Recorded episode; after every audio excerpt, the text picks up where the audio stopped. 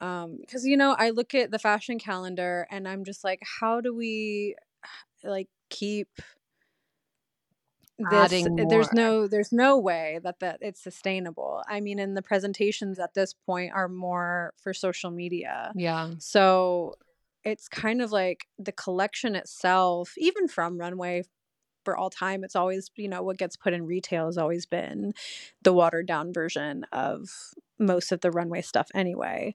But I just think there's like such a strong place for vintage right now. And you know what I've noticed as an interesting trend in vintage in general is how many fashion houses reach out to us and to me to buy back their vintage pieces. Like, for instance, like Gucci, you know, the second we get a Gucci piece in, they call us Do they? and they say, hey, ship it to the headquarters.